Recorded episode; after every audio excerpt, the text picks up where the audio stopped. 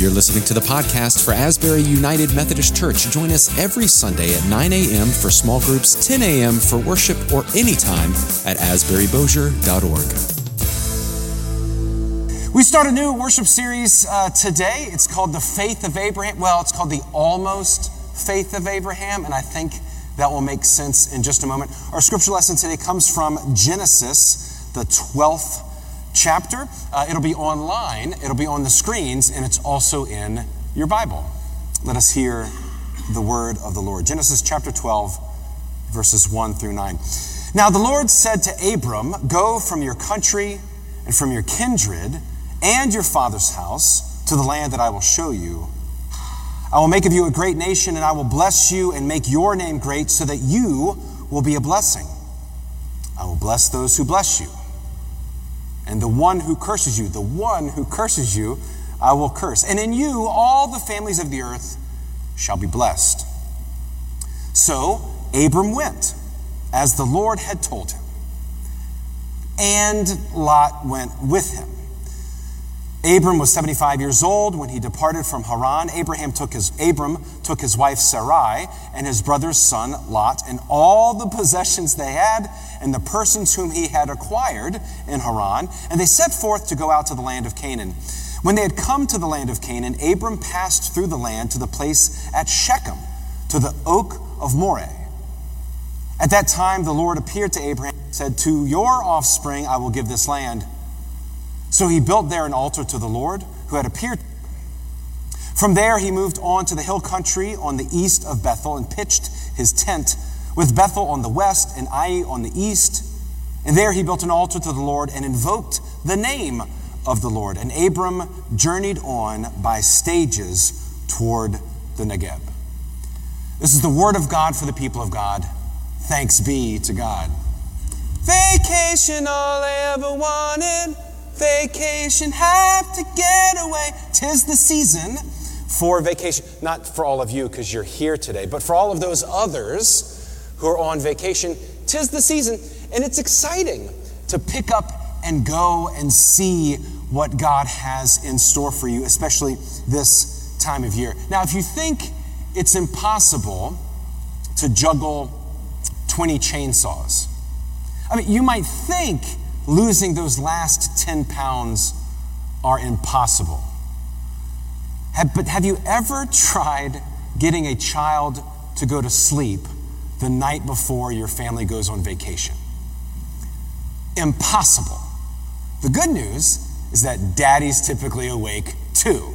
It's exciting to pick up and to go and to see what's, well, it is for me, uh, at least. And this week is annual conference. Uh, we're gathering in Baton Rouge it's not a vacation. It's not a vacation.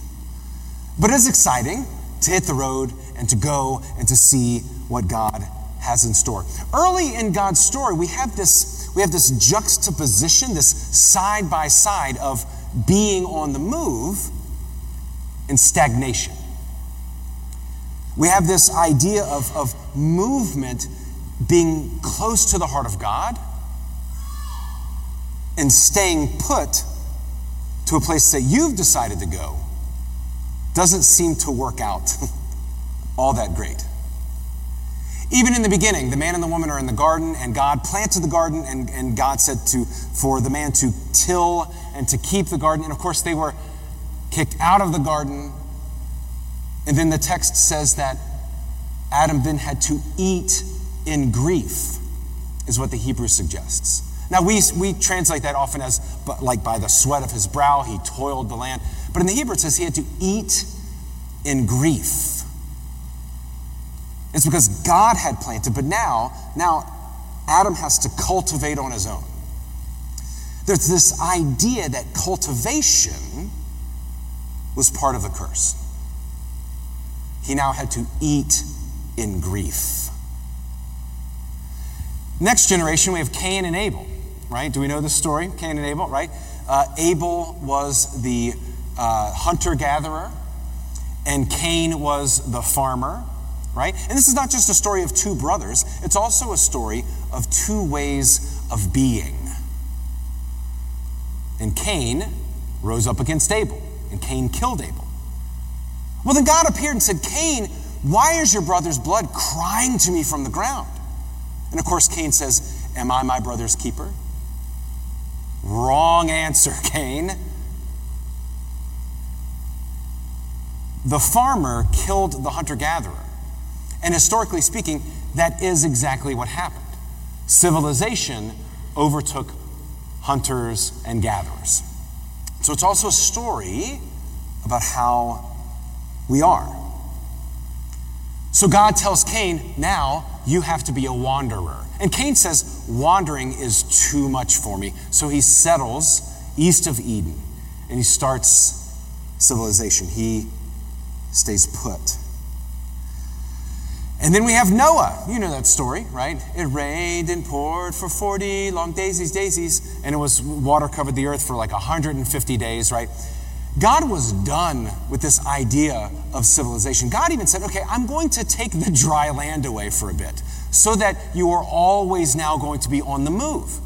Noah, take your family, build a boat. Understand, the, the boat didn't have a sail or, or a propulsion. It was, you have to be on the move. There's no more land. I need you to be moving with me. And of course, the ark hits dry land. And what's the first thing that Noah does when he gets off the ark? Well, actually, the first thing he does is he builds an altar to God and gives thanks. And wouldn't you? I mean, how long do you need to stay on a boat before you start to go crazy, right?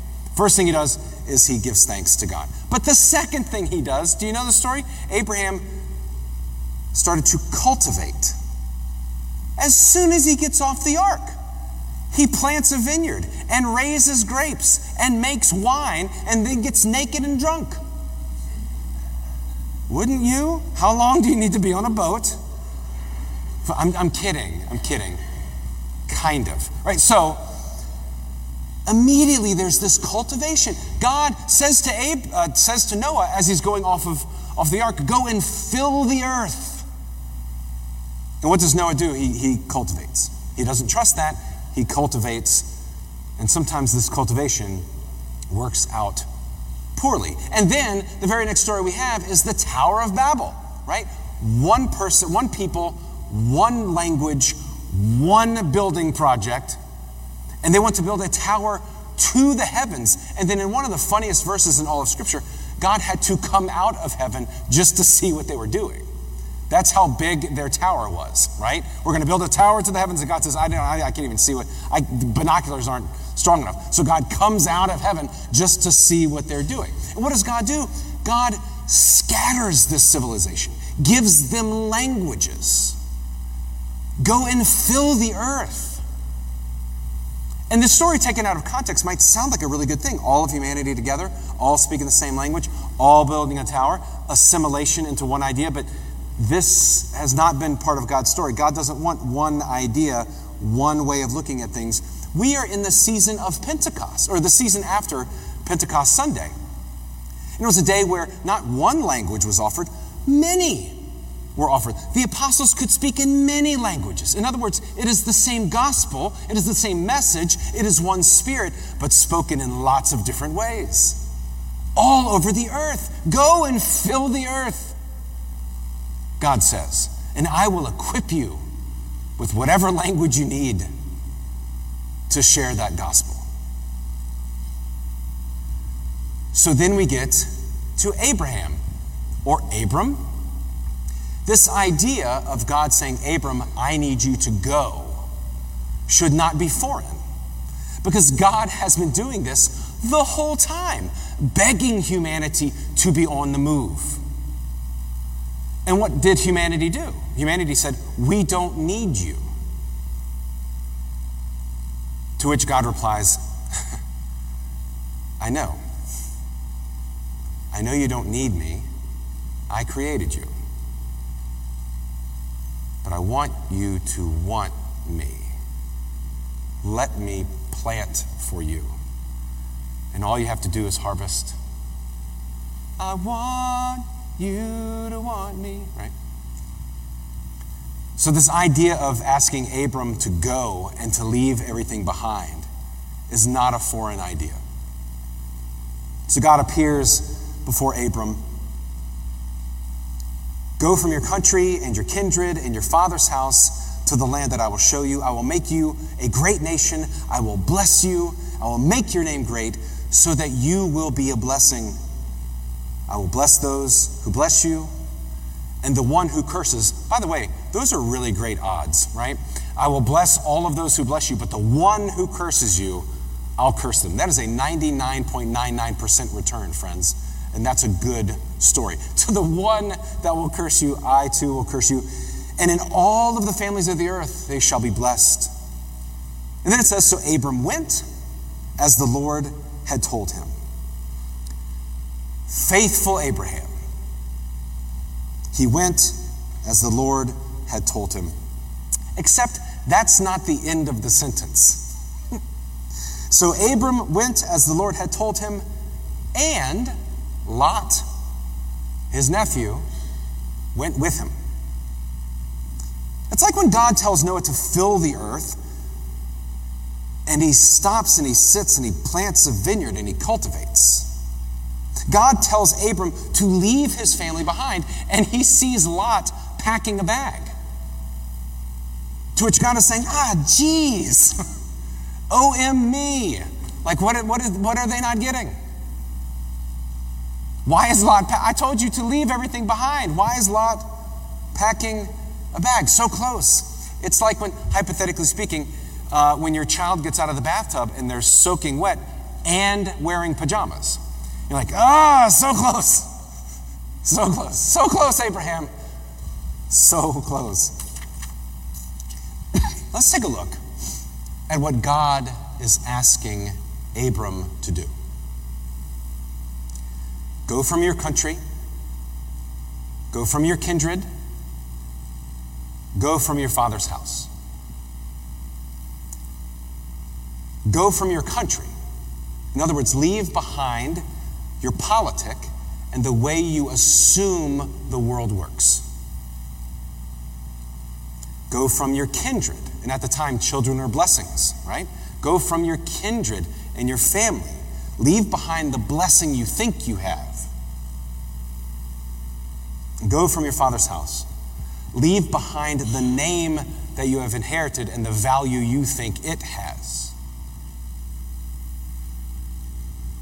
Leave behind your politic. Leave behind what you think is possible. Leave behind the value that someone else has given you and go to where I am showing you.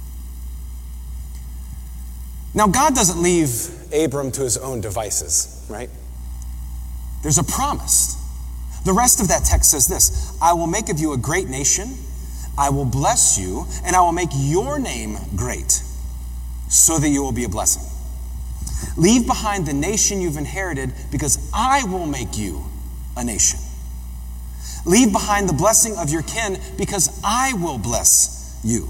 Leave behind your father's name because I will make your name great.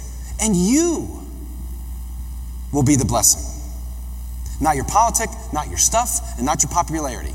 You are the blessing. God isn't asking Abram for a venture capitalist risk here, right? God is transforming who Abraham was and who Abram thinks he is. And God is doing it with God's own presence. I will make a nation out of you. I will bless you. I will make your name great so that you will be a blessing to others. God is redefining Abram. And friends, that's what happens with us in the power of the Holy Spirit. When Jesus reads the scroll of Isaiah in the Gospel of Luke, he goes to his hometown uh, in, in uh, the synagogue there, and he says this The Spirit of the Lord is upon me because he has appointed me to bring good news to the poor. He has uh, sent me to proclaim release to the captives and recovery of sight to the blind, and to let the oppressed go free, and to proclaim the year of the Lord's favor. And this has been fulfilled in your hearing. By the power of the Holy Spirit, when you begin to preach good news to the poor, you begin to realize how much bad news there is. When you start to proclaim by the power of the Holy Spirit, released to the captives, you begin to realize just how thick those chains have become. By the power of the Holy Spirit, when you start to talk about recovering sight, you begin to realize just how blind we have been. Let the oppressed go free. To those who are stuck, may we create an environment for people to be on the move with God. So that we can proclaim the year of the Lord's favor, the year that God says you are a blessing. It is powerful. And yet, Abram brings Lot, which is not what God asked him to do. In other words, there is still a glimpse of doubt in this story. He heard God speak. I'm going to do these amazing things for you, Abram. And yet, there is doubt. The father of our faith has an insurance policy by bringing Lot with him. It reminds me of, uh, we talked about it last week, the end of Matthew's gospel. Jesus is there. He said, Go to the mountain that I told you. And they went. Uh, and it says, They worshiped him, and some doubted. There were some there who had seen Jesus feed thousands of people, who saw Jesus walk on water and turn water into wine and raise the dead and heal the hundreds. They've seen this Jesus suffer the scourge of the Roman authority. They saw this Jesus come out of the tomb and say, Psych, he's alive. And here they are at the end of the story, seeing Jesus on the mountain, and they're like, Meh, hmm, hmm, we'll see. if there are any preachers watching right now, just know that after all of it, there were still people there saying, Eh, we know he walked on water, but we hope the bishop calls, right? They're like, ah, we'll see. We'll see. We will see a pattern developing in the story of Abraham. The pattern always begins with promise I will make you a great nation, I will make your name great, your ancestors will be blessed. But after the promise, there's almost always doubt. Not only because God said, go leave everything behind. Not only does Abram bring Lot with him as an insurance policy, he also brings all of his stuff and all of his slaves. Abraham is certainly a flawed character. He brings all of this stuff with him. And when he shows up to Canaan, I can imagine how awkward this was. He shows up to Canaan, the land that God is showing him to go, and he's like, um, this is awkward. There are already people here. There is doubt. There is promise, and there is doubt. But with the doubt, there's also affirmation. God says, Look, to your ancestors I will give this land. So, with our doubt, there is also affirmation and a reminder of the promise. But then there's also loss. There is promise, there is doubt, there is affirmation, and then there is loss. Lot went with him, and that caused lots of problems. Eventually, Lot and Abram part ways. Lot had been treating him as a son. They had divided up their possessions. He sent him off, you know, to Sodom or Alabama, whichever, he sent him off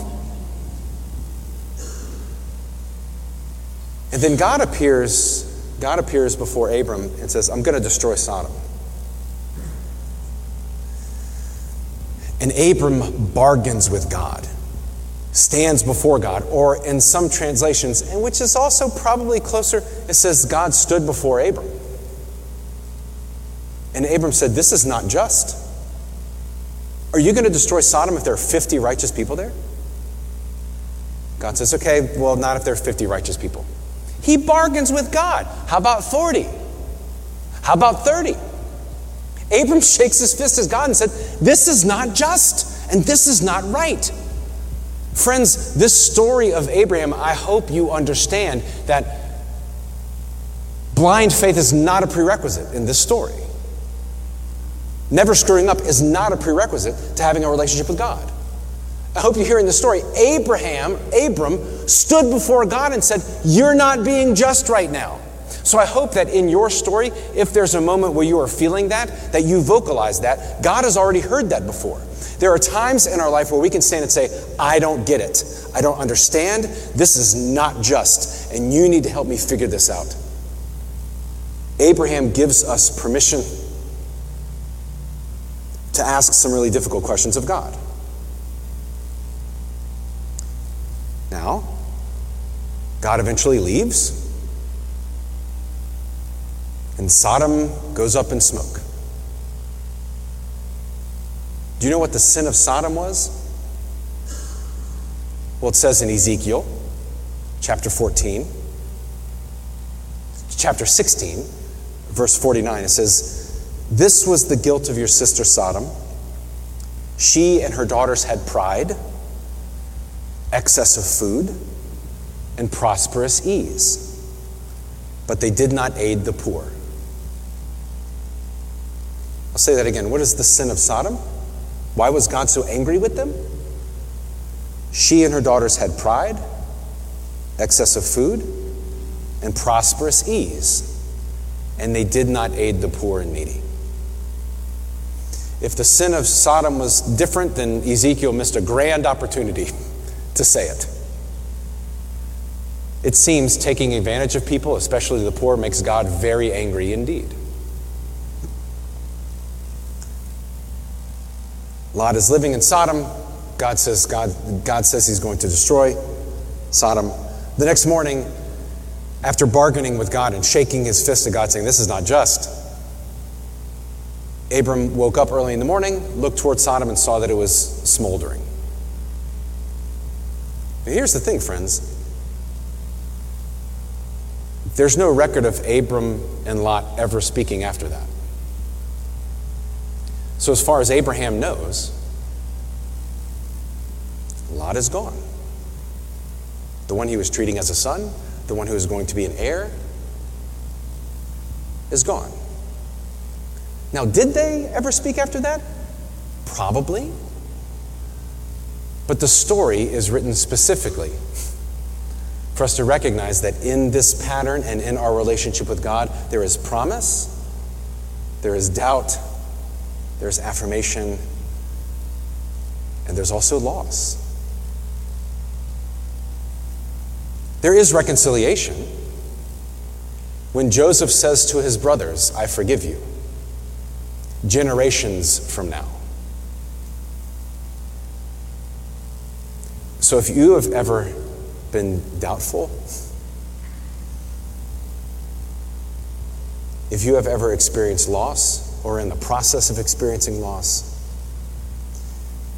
These next few weeks, as we study the father of Judaism and Christianity and Islam, will be a powerful story indeed. The faith of Abraham. Well, the almost faith of Abraham. Because sometimes being a person of faith means that you devote your life to planting a tree under whose shade you will never sit.